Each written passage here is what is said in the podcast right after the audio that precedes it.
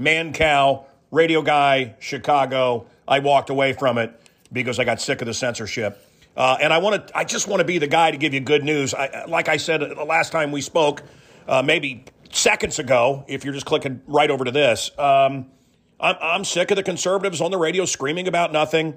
And then when you see him on the internet, it's some guy holding his phone in front of his face. He's either sitting in his car or walking down some wooded street and he's angry, he's angry, and it's just very fake. Look, I've been there, done that. It's fake. And the laughing on the radio and the, the, the quality of radio, my God, folks, Chicago. There's one thing, Second City, my hairy white pimply ass. There was one thing that we we did the best in Chicago. One thing, and that was radio. I, I, I don't know if you knew that. You didn't want to get to LA. You didn't want to get to New York.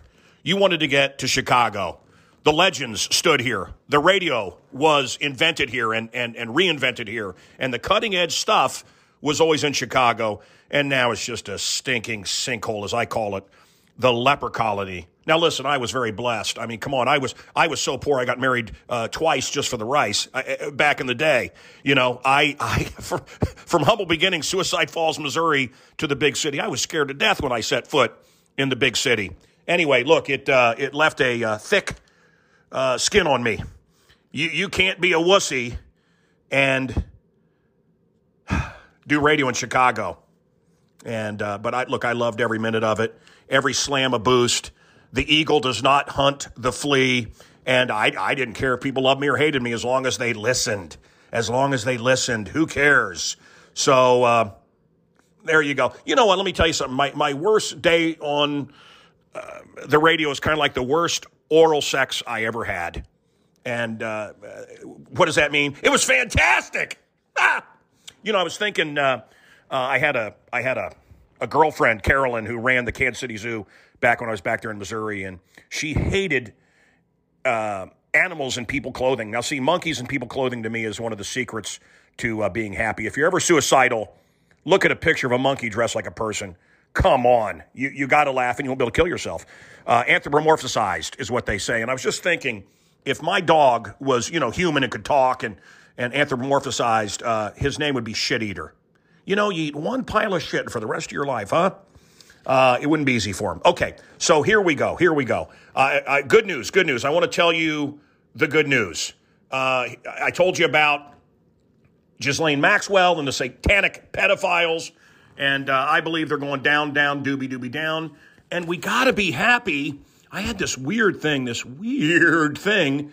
My wife and I always hated John Legend and and Chrissy Teigen feline looking fat Chrissy Teigen and, and blasphemous uh, Christ hater John Legend. I, I, in my opinion, my opinion, right? We still have that in America.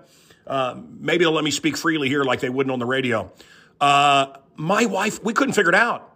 We just hated them. And, and hate is a strong word. We hated them. I don't hate many people. I hated them. I didn't know why. And you know, sometimes when you hate someone, you don't know why. It's because your soul what's really deep inside you is reacting against them. So I think the Jesus in me and my wife, the Christ in us, didn't like the devil in them, the demons in them. Anyway, uh, she liked to make a lot of sick pedophile jokes, and this is coming from Shock Jock Mancow. By the way, I was never shock jock. That's a whole nother show. That always pissed me off. But you know, in 2021 America, I'm more of a shock jock than ever because I believe in Christ. I believe we should have borders. I don't believe, uh, you know, we should be vaccinated until it's completely cleared and tested. Uh, too many people are asking too many questions about this vaccine for me to inject me or my children. But uh, there you go. That's shocking. It's shocking. Uh, you know, I believe in free speech. Shocking. I believe hate speech has to be protected. Look, it's easy to protect the speech that we all agree with. I hate Nazis. Yeah, I do too. We all do. We can agree on that. It's the stuff like, well, I don't know if I want to be stuck with a needle. They're promoting this too much. Why are they pushing? Shut up! You can't say that. You'll be deplatformed. See, you got to protect the speech that makes you feel uncomfortable sometimes. Anyway, Let's get back to Chrissy and John Legend. I had an unnatural, irrational at the time dislike for them.